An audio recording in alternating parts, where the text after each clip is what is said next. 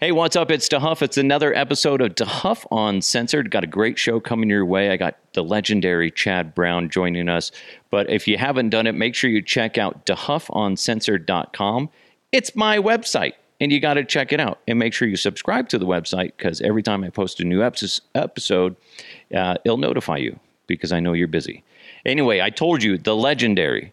I used to, Chad, I don't know if you know this, but back in the day when you played for CU, I used to pretend to be. We'd have our rotation of uh, of guys to pretend to be.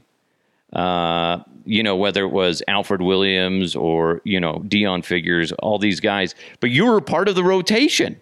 You were one of my rotation of guys, like that. I'd pretend to be a linebacker and be like, you know, I'm going to get the quarterback or whatever. I would pretend to be Chad Brown. Is that weird for you? No, it's it's it's not weird. It's flattering. Mm-hmm. Um, it's awesome. And, um, you know, the fact that I know you personally now makes the story even more, you know, believable and cool. So thanks for sharing. And, um, you know, when you're playing football, you're just playing ball, you know, and, and yeah. I think some, at some point you lose track of there are kids who are pretending to be you. And I remember later in my NFL career, a few young players come up to me after games or after a preseason game and say, "Hey, you know, I wore number 94 because of you." Oh. So I started to wrap my mind around that late in my NFL career. So now when I hear things like what what you yeah. just shared, um, it all kind of fits in that category, and uh, I'm happy. You know, they, there's a great saying that you should never meet your heroes because they'll disappoint you. Yeah. So hopefully, along the way, known each other over 10 years now, at no point have I actually disappointed you. No, no, you're a good guy. We hung, we got an opportunity. The very first Super Bowl I covered for the radio station, I got to hang out with you a little bit in New Orleans, of all places, New Orleans, and that was a trip. But that was that was a, a fun experience. New Orleans is just a great place. But it was it was funny because like uh, I, I got to know you a little bit, hung out with you, and then like Ricky Watters just showed up out of out of the blue, and he was like, I remember as the station we were hanging out eating dinner, and all of a sudden like Ricky Watters, his face is in our window as we're, we're like, what the hell's Ricky Watters doing here? It was just the most random thing. But yeah, we I've had a, an opportunity to hang out with you, and yes, nothing but good stories. But what, what's interesting, so I, I, was doing a little bit. Of, uh, I don't do a lot of research, but according to Wikipedia, truth be told, okay. truth be told, listen, I half-ass it. It's it's pretty evident. But you grew up in Pasadena, California. You've accomplished a lot, and we were just talking about you being a, a linebacker, and you know it's it, your great career uh, at CU, a great great school. My dad went to CSU but he, you know, we all make mistakes. School. Right. It's Colorado school. I'll take it. Okay. But it's it's amazing looking at all you accomplished in the NFL. Obviously, drafted by the Steelers in '93, 44th overall. That's huge in my mind. A three-time Pro Bowler. Mark Schlereth only did it twice. Just saying, maybe you're a little bit better than Mark Schlereth. Two two-time first-team All-Pro. Uh, you know, the list goes on and on and on and on. You played for the Steelers, Seahawks, and Patriots. Those great franchises to work for. But what's always interesting to me when I when I think about you is reptiles and your love for reptiles. And before we get into some of your insane stories about how you've like traveled the world wrangling reptiles and crazy snakes, but I, I was always curious of like how did you get into the love of reptiles? Like when you were a kid, were you just always curious and playing with snakes? What what's the, what was young Chad Brown in reptiles like? I grew up pretty shy, and you know I stuttered a bit as a kid. So I had my close friends, so I don't want to seem as if I was just kind of isolated on my own. But uh, because of that shyness, I had a you know a, a connection, so to speak, with with animals because you know you kind of just rub on a dog's head and dog's going to love you back and yeah. so that my shyness was not a barrier in that relationship so i've always been an animal person and going to the library as a young kid my parents were you know voracious readers so they took me to the library at least once a week So there was a treasure trove of you know animal stuff in the kids section at the Altadena Library branch. I probably read every single one of those books, so I, really? that developed my passion for animals. And then my dad got a subscription to National Geographic when I was seven years old. So now it's more than just the animals; it's the places where they come from. It's all this whole fascinating world that's you know way out there beyond my little spot in California where where I live. So flipping through those National Geographics every month, uh, having that that library experience, kind of sparked it. And then where I grew up in Southern California, uh, Altadena, I usually say I'm from Pasadena because people have heard of that, Pasadena, the Rose Bowl, places like that. Yeah. Well, Altadena is just a little bit higher and, uh, and nestled in the foothills right above Pasadena. So being so close to the foothills, my backyard, there were lizards and snakes and frogs and wolf spiders and all those kinds of things. So not quite as exotic as a you know green tree python from Indonesia, mm-hmm. but I certainly had my share of animals right in my backyard. So I caught all those things as a kid. Plus, there was Mutual of Omaha's Wild Kingdom, which was the early version of the Crocodile Hunter for folks who are only familiar with Steve Irwin and the Crocodile Hunter. It was a nationally shown program, mm-hmm. a weekly program where they went out and did awesome things with animals. So now I got National, Geogra- National Geographic coming to my house once a month. I got my parents taking me to the library once a week. I got this TV show that I watch every single week, which features animals all over the world. Plus, I've got animals in my backyard. So all that kind of combined together to generate this love for animals that suited my kind of shyer personality really well. And there's very few wild animals that you can actually take into your home and call them a pet. Um, but to catch a fence lizard, I could bring that into my room and call it a pet. Mm-hmm. You know, keep it for a couple of weeks, let it go. Or in some cases, just to be able to observe the fence lizards literally right outside of my bedroom window, can sit in my room and see a male and female fence lizard and the male showing the female his breeding colors and all that stuff. Right. So seeing all that so close and up close as a kid. So fast forward to uh, college, and uh, someone in the dorms my freshman year had a boa constrictor for sale, right up my alley. Got my first snake, um, and literally the collection has expanded ever since that first snake in 1988. Wow, that well, that's it's funny because growing up me like you're talking about like your backyard. I i, I us living living in colorado i think i kind of take it for granted just what's in our backyard the mountains and so there's so much wildlife up there. Um and the snakes out here uh, obviously uh, it's funny because every time i go for like a bike ride or hiking trail uh, on a hike i always think of you and be like i i base essentially have you on speed dial in case I need some advice on what am I looking at. I look at you and I'm talking to you, I can hear the passion and the love that you have for reptiles, whereas I'm kind of the opposite. And it's it's funny because my dad, I was telling you, he went to CSU. He ended up finishing up at Syracuse, but he majored in biological science emphasis i wrote this down emphasis on vertebrate zoology ecology and ecological research. I don't even know what that means. But he was really he was like you very similar to you that he loved animals he loved everything about it. And he was he was really big into outdoors and all that stuff. And it's it's really interesting because I'm complete opposite. I am the opposite of you when it comes to reptiles, and there's so many people that are like me.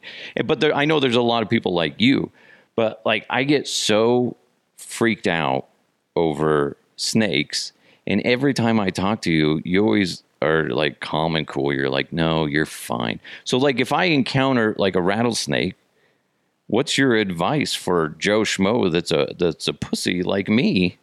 that runs encounters a, a, rattlesnake, what are you supposed to do? All right, first off, stay calm. You know, don't freak out. Mm-hmm. Get as far away from the rattlesnake as you can. You know, if you're on a bike trail and he's in the middle of the trail, just go off the trail for a little bit and come back. There's no reason to, you know, try to get a stick and poke him in there. You know, yeah. You're not a snake expert. That's not what you do. You know, so keep yourself safe and keep hit the snake safe as well by just trying not to interact with him. Obviously, a bike trail is different than in your garage. hmm Now, that's a whole different circumstance.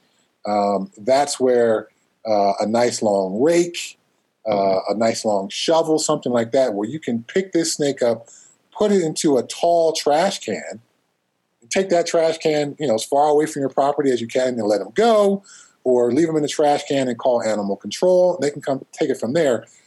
But obviously, rattlesnakes are dangerous, and you're not a trained herpetologist, which is the scientific term for someone who is into snakes Okay. or reptiles in general.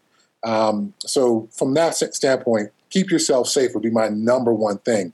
Um, but yeah, there are there are certainly ways to interact with wildlife. You know, the most common snakes seen in this these areas are bull snakes, garter snakes, and rattlesnakes. Yeah. bull snakes can be a little fearsome because they rattle the tail like a rattlesnake. Sometimes they'll hiss and kind of puff up a little bit, so it's a little bit of an intimidating display. Yeah. Um, but yeah, you can use that same rake to scoop that animal up and put it into a, a trash can and call animal control, and they'll know exactly what to do with it. But yeah, the accidental interactions Yeah. um, lead to most, you know, snake deaths. Um, people taking shovels and hacking their heads off and things like that. That snake just wants to not be bothered by you and not bother with, not bother you at all, Hmm. and try to eat all the little rodents around your house and keep your house rodent free. He's trying to hook you up. He's trying to take I- care of you. I know. I well, it's funny though. Like I get that, but it just it's still it's one of those things where I, it, it, it's it's kind of goes with a lot of things. You're fearful of things that you don't completely understand. So it, that you know that spreads across so many different things.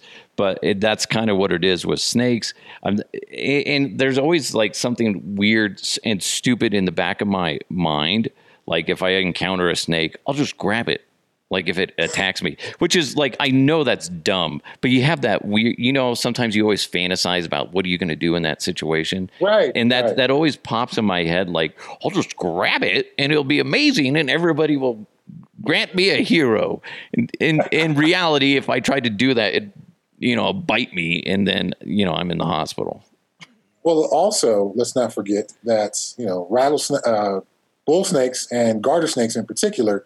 If you were, if you were lucky enough to be able to grab them and secure it where you you know aren't going to get bit, they have a musk that they you know will spew out of their backside that uh, is very very difficult to wash off. Oh So uh, again, the less touching and grabbing you can do, and the more you know long rake you can do, the better off you'll be, and the snake will be. Trust me. i had no idea they have Yeah, they have. oh, wow Yeah, damn garter That's- snake musk is particularly pungent because they eat a lot of fish. Um, so Okay. that's uh, that musk is is kind of concentrated fish oil essentially, and it's it's yeah, it's almost impossible to wash off. You'll smell like musk for two or three days. Ooh, gross. Yeah, that makes sense because at my old house, you say they eat, they like fish, right? Yes. So we used to mm-hmm. have a pond with koi in it. That makes sense why I would always see garter snakes in there or around there. Yeah. Sons of Yeah, so they're eating the snails, they're eating the frogs and tadpoles, and they're eating the Yeah. fish they can fit in their mouth. Okay. This is the story. I this is my kids are super excited that I'm talking to you, by the way. And they actually have some questions I'll get to later from them. So I want you to share I, I'm as many stories as you want, but I definitely want to hear the story of you. I can't remember Central America, somewhere somewhere other than Colorado, where you ended up hopping into a, a like a train car and fighting off like a hundred snakes. Tell take us through that insane story because it sounds like I make it up, but people are but it's true. Tell us the story. Okay, so the Bronx Zoo has had this um, reward for any snake over 25 feet. And it's been for, you know, 50 years or whatever, how long, long they've had this reward out there. So um, folks will contact the zoo from time to time from around the world and say they have a long enough snake. And the zoo asks for verification and things like that. And so in, in almost every circumstance, it ends up being a much smaller snake. Everyone overestimates the size of their snakes Classic. that they see. It's, it's human nature. Most people are like you and have a bit of a fear and a phobia, and that that fear and phobia intensifies the reaction. So a three foot snake is now a six foot snake. Five foot snake is now twelve foot. That's just kind of how it works. Even within my reptile shipping company, Ship Your Reptiles, when a customer calls and says, you know, what size box do I put my snake in? Well, how long is your snake? Oh, it's seven feet. And I'm like, well, that species doesn't get any bigger than four feet. Oh, let me measure it. So Mhm. everyone does it. So that, that's just, you know, human nature. Right. At any rate, I've got a friend, uh, Cameron Tepedlin uh, from Bushmaster Reptiles. He is a world renowned reptile wrangler. And I've gone some trips with him across the world. And um, he and I were in Indonesia um, a couple of months after this person in, in Indonesia contacted the Bronx Zoo and asked Cameron, could he go investigate this claim of these large snakes? Um, travel in Indonesia is tough. It takes us a while to get there to where these snakes are supposed to be, this tiny little village. And we talked to the village guys, and they say, "Oh yes, we, we caught the snakes. Trust us, they're they're really big. Um, we've got some smaller ones too, and they're in that abandoned train car over there." Okay, all right. So we go, you know, we start getting close to the train car, and it's pretty apparent there are no entrances into this train car except that kind of porthole on the top. It's like a, I don't know, would be like an old oil train car of Yeah. some sort. Maybe it was using a palm oil plantation, something like that. Okay. So it's a little hairy. You know, we got to jump literally like Indiana Jones into this train car, this pit Yes. of reticulated python. So the longest species of snake in the world is a reticulated python. Um, and they are native to uh, Southeast Asia and particularly to Indonesia. And there are definitely big um, forms of it on the particular island that we were on. So we know this is the right place for all this to happen. But the thing about reticulated pythons, they are extremely agile. Um, they are extremely intelligent. So it's it's a it's a very uh, it's a diff- very difficult opponent to tackle, so Yeah. to speak. yeah. Yeah. Um, so, you know, we, we, we crack open the lid, we look down in there, shine the flashlight down in there. Yep, there's lots of snakes. Yep, we can see some big ones. Okay. Um, So you have to jump in there. well, and we're kind of essentially like unprepared because, you know, you hear a train car, you're thinking, oh, I'll be able to, like a hobo, like slide the door open and walk into the train car. Yes. Yeah.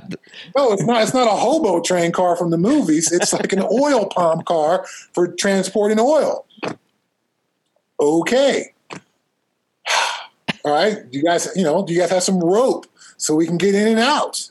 Yes, we got. They have like a rope ladder. Great. Okay. Um, do you have like some old rice bags? Because once we get wrangle it, we got to put it in something. Hmm. Okay. Let's walk around and get some sticks because we're going to need some sticks for this activity. Yeah. So we finally get ourselves equipped.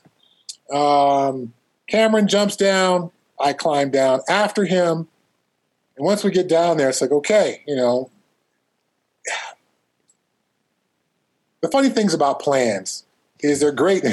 you know, in the words of Mike Tyson, until you get punched in the face. You know, Yeah. you, you got to plan when you're on- outside the train car. You got to plan when you're on top of the train car. You got to plan until you land with your feet inside the train car and you realize this is literally Indiana Jones Yes. and there's reticulated pythons all around me.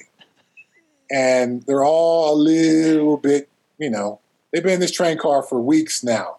You know, so okay, what do we do? First thought was, do we just try to eliminate the small ones so we can just deal with the big ones? That seems like the right way to go about that. So there's some 10 footers, some 12 footers. We're able to, you know, kind of separate those out with the sticks, get those guys bagged up. So you're just like reorganizing and, and bagging them out? Is yeah, that because what you're doing? you know, if, if we're if we get with a big one, and you know, if you think about a large snake, it's not only this large, you know, twenty plus foot animal, but this animal kills to live. You know what I'm saying? That's his job. That's his role. He kills to live. He is so badass that he just everything he eats, he has to kill it Yeah. and then swallow it whole. So he's incredibly strong, incredibly powerful. And to make it to 25, 20 plus feet, he's lived a long time and experienced some stuff. So he's probably pretty good at what he does. Yeah. Do you have, what's the lighting like in there? Do you have good lighting? I mean, We got, we got the sunlight from the porthole on the top.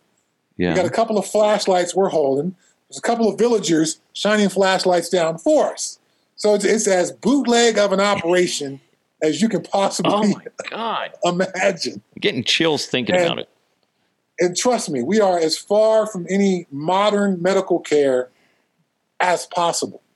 I had a friend uh, a few years ago in Texas who was a large uh, python breeder, and he actually bred reticulated pythons.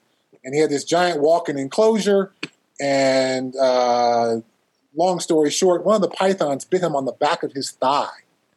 But you know that artery that runs on the inside of your thigh? This was probably a 16, 17 foot reticulated python. It bit, and it as it pulled back and as he pulled away, it ripped that artery. So a tremendous amount of blood, uh, a couple days hospital stay, a lot of stitches. So the bites, you know, are typically recoverable, but that slashing motion, if it's able to get an artery like that, I don't know, six hours, eight hours for modern medical care. You know, Right. you and I might not be having this podcast. Right. So, So you're an idiot and you jump down into this train car, poorly lit, filled with snakes. And you got sticks Yeah, though. we got sticks and rice bags. Yay! so uh, with the smaller snakes, we you know we get them into the bag, you know, tie the rope around it. Villagers get those out. Okay, so now we're dealing with about there's about three or four larger ones. All right, so we, we get the largest one and aside, and we you know we don't necessarily like measure it, but we're visually scoping it out, and it's pretty clear that it is not 25 plus feet. Hmm. Okay, so let's you know contact the let's contact the folks at the zoo, let them know what's going on, and we'll come back and deal with this. So we contact the folks at the zoo, come back the next day because the zoo folks says, yeah, even if it's not 25 plus feet, let's measure it, let's see what it's like. Yeah. We may still want it. Okay, so we go back, Do it again, again. they're all piled back up, separate out, get the largest one out. And he's got a rice bag, I've got a rice bag.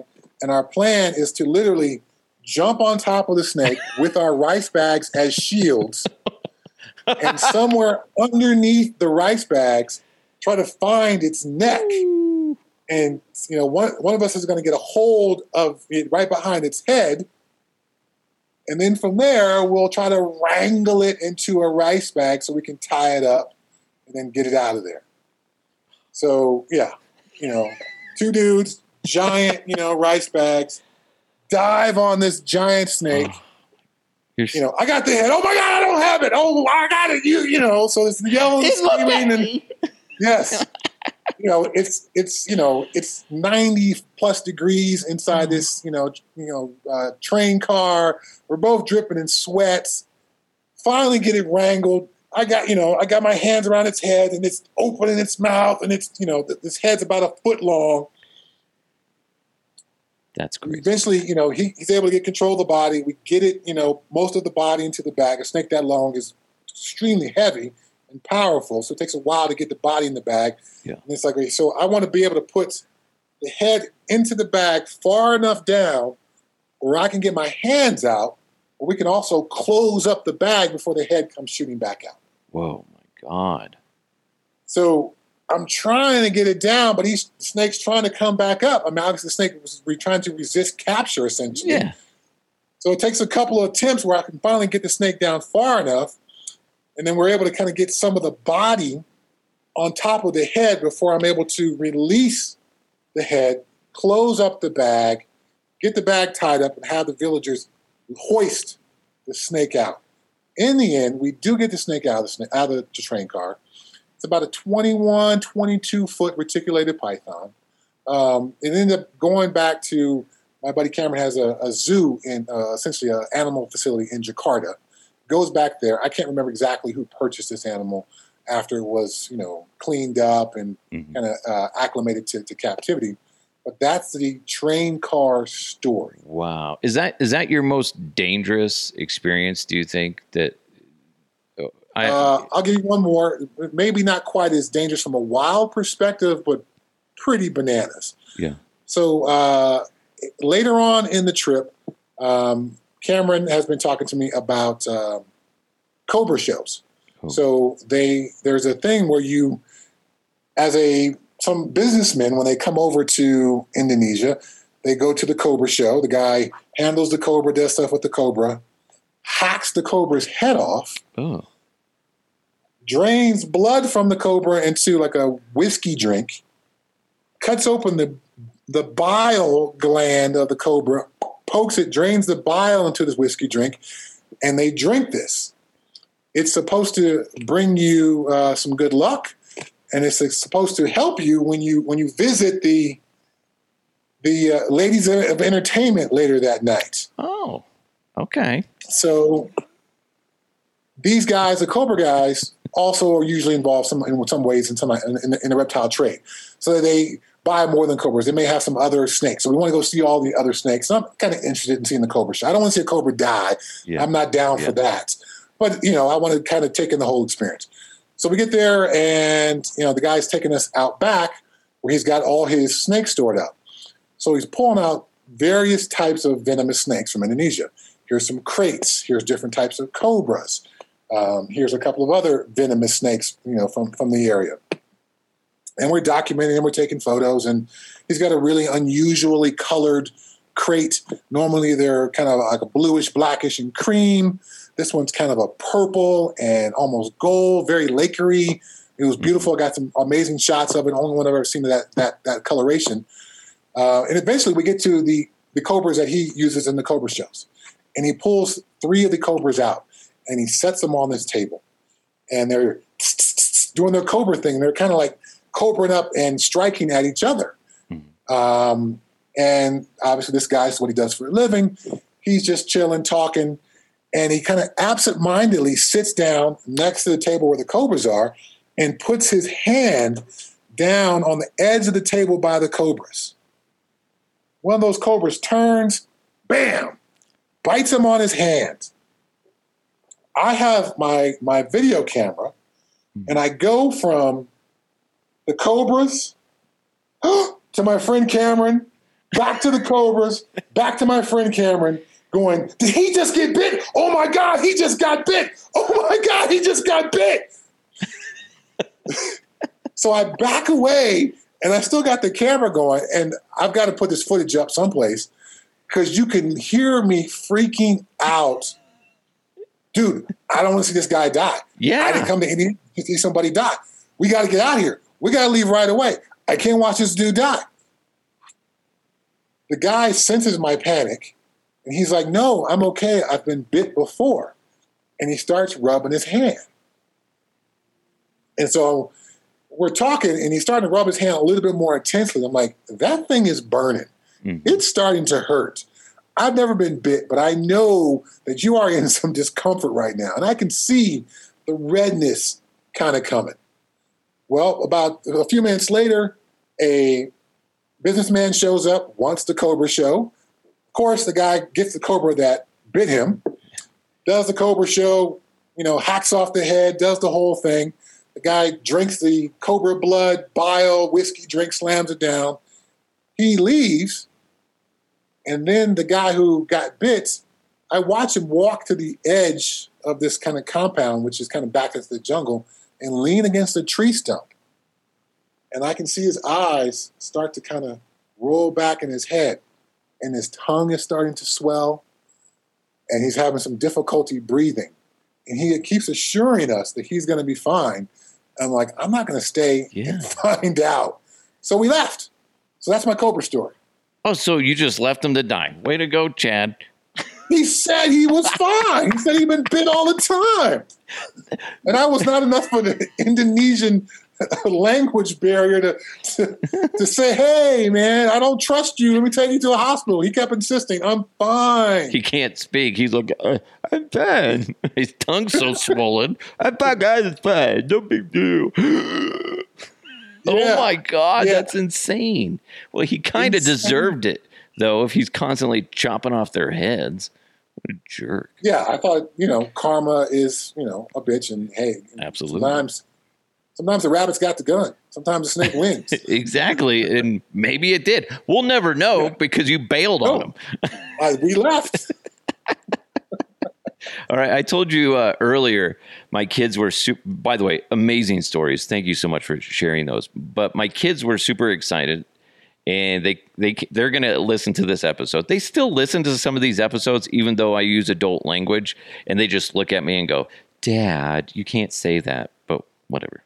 Anyway, so my daughter, who's six, Aria, wrote or asked, What's your favorite snake? There's a lot of snakes out there. What's your favorite one?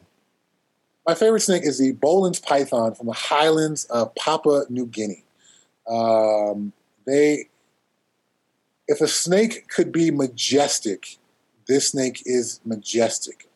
They also operate with such a air of confidence that handling them and dealing with them and keeping them is almost a, a pleasure. Hmm. Um, there are snakes who are curious.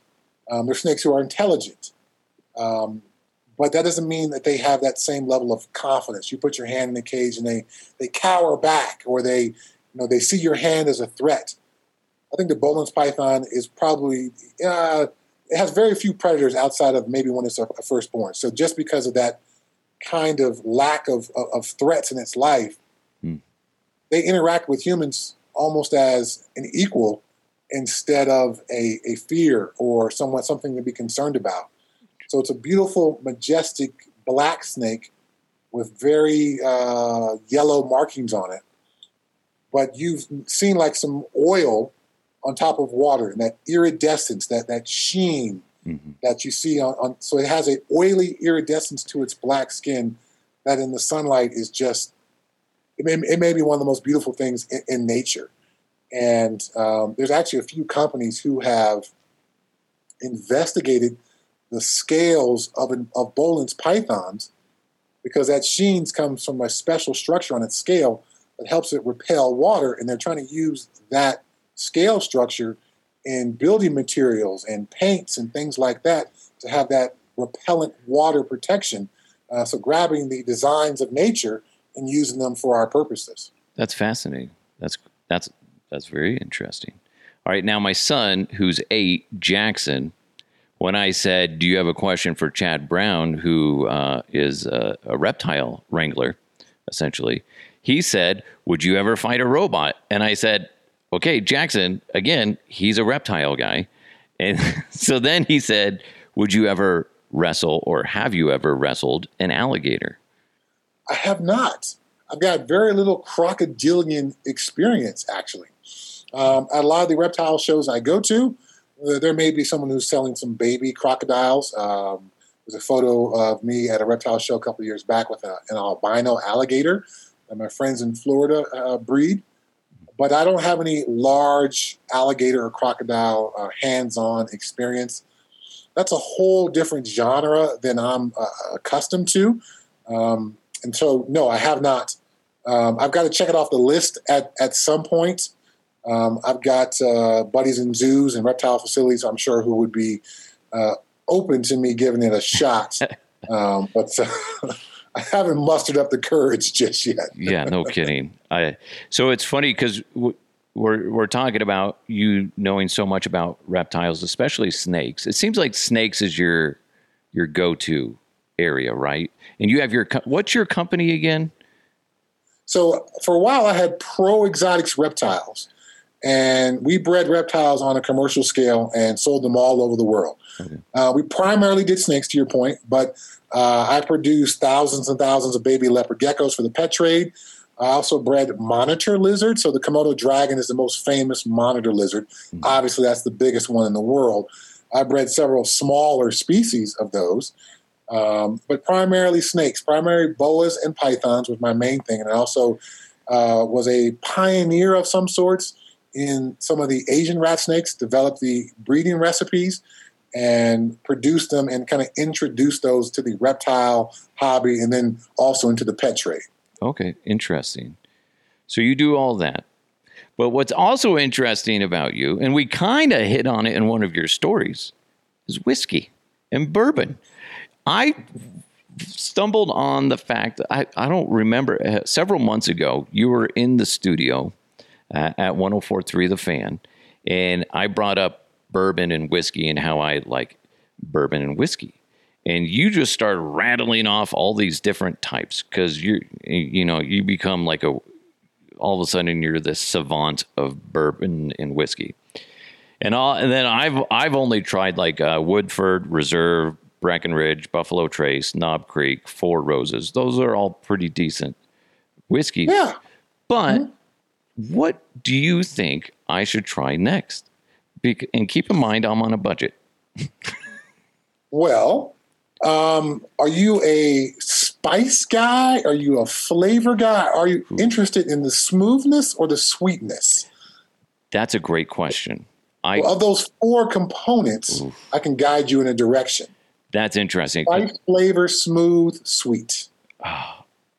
I I like spice, but I, I really like a smooth, smooth like bourbon. What what do you what do you think? Okay, so then there's just so many. I would go with an Angel's Envy, yes. which is going to be a smoother style. They do an Angel's Envy. I believe they have a, a rye as well, not just a, a, bourbon, which has to be 51% corn, um, but they have a, a a rye.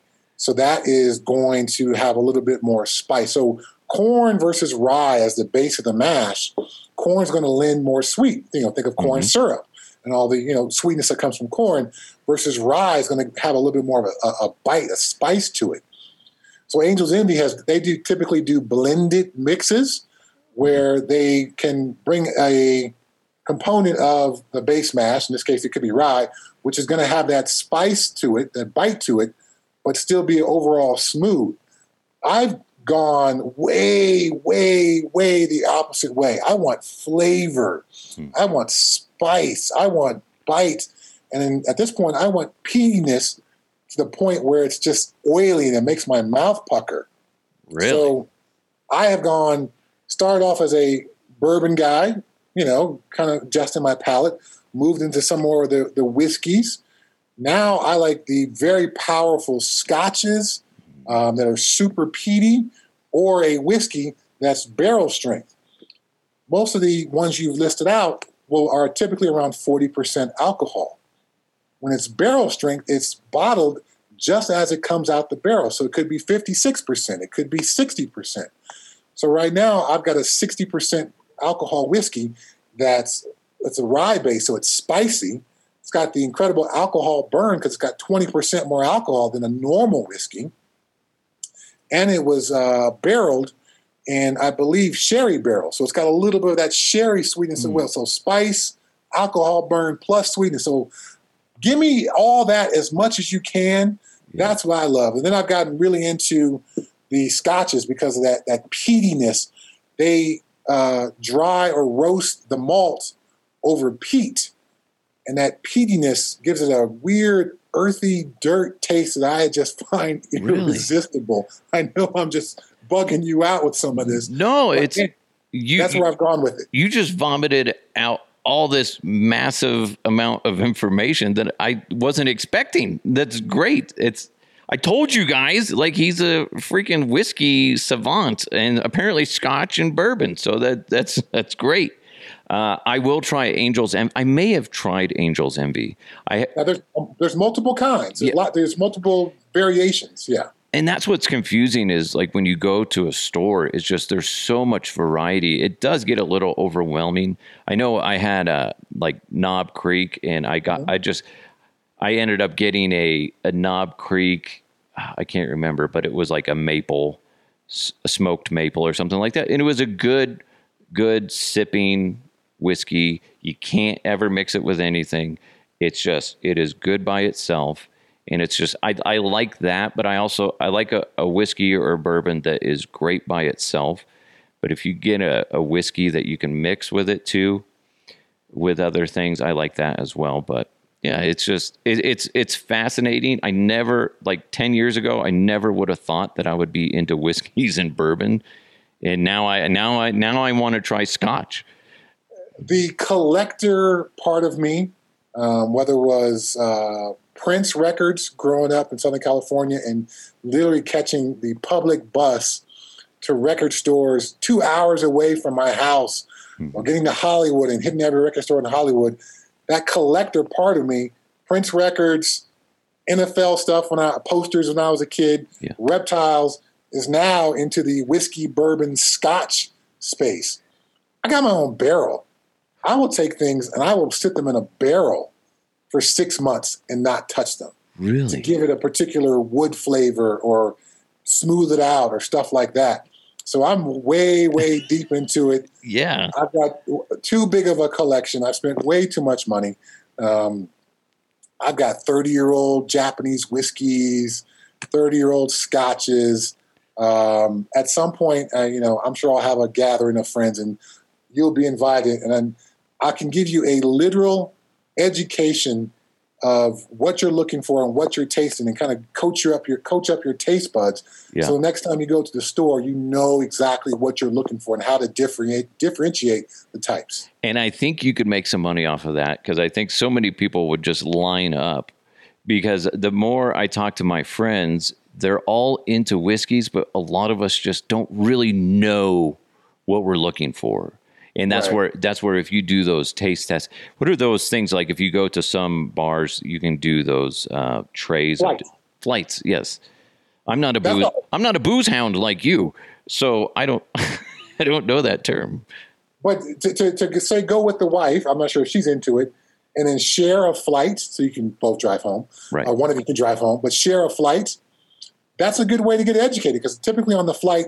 it'll start with softer sweeter and move its way up in flavor and, and punch between yeah. it's typically three cups of something.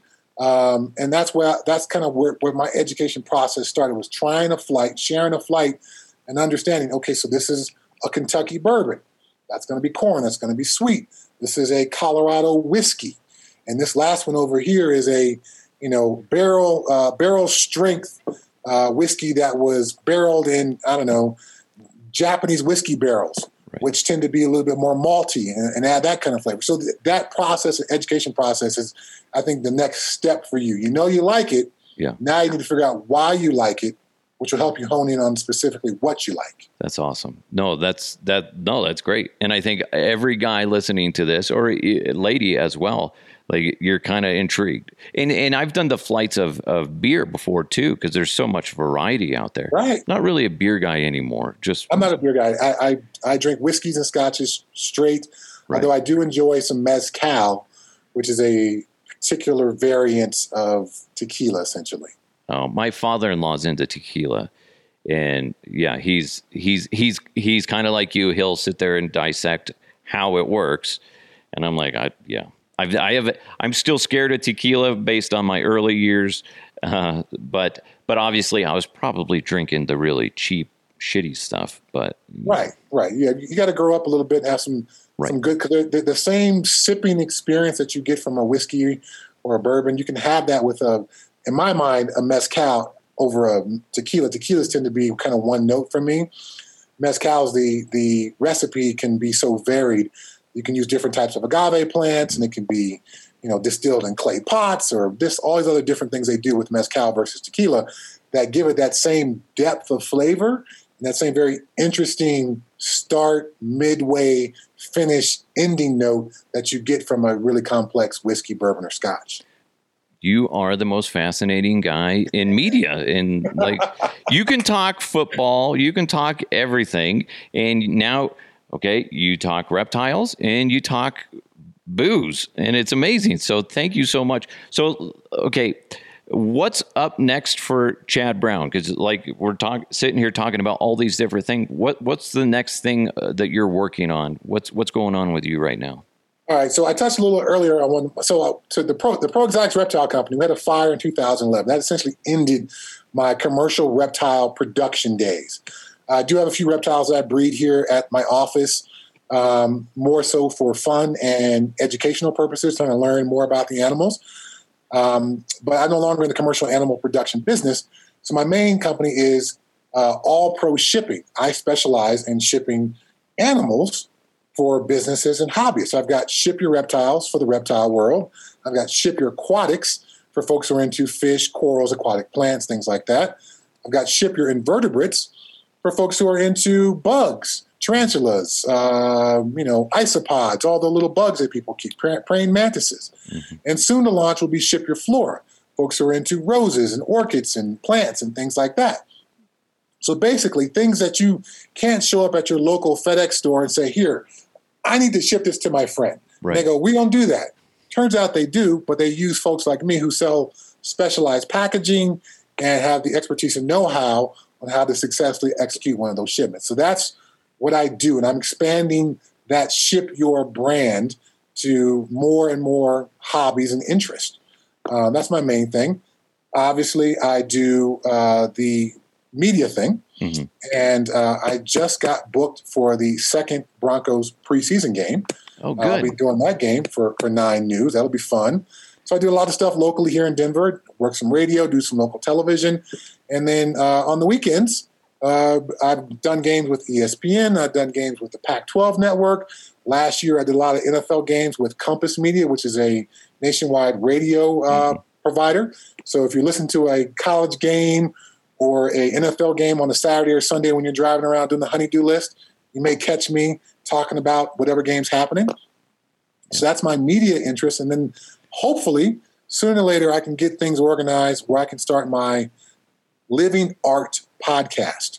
Um, living art is a term that I use to describe uh, what humans do to animals to make them more uh, maybe animals and plants as well, more palatable for our needs, purposes, and likes. You know, dogs are essentially living art. We've taken some wild animals and honed them into all these different needs and niches. Dachshunds that can go underground into rabbit burrows and get rabbits. Yeah. You know, Rottweilers that can, you know, be guard dogs. Um, all the different types of cattle. Yeah. Cattle that can live in very hot places. Mm-hmm. Cattle that are very small where people don't have as much space that are focused on you know milk production or mm-hmm. meat production.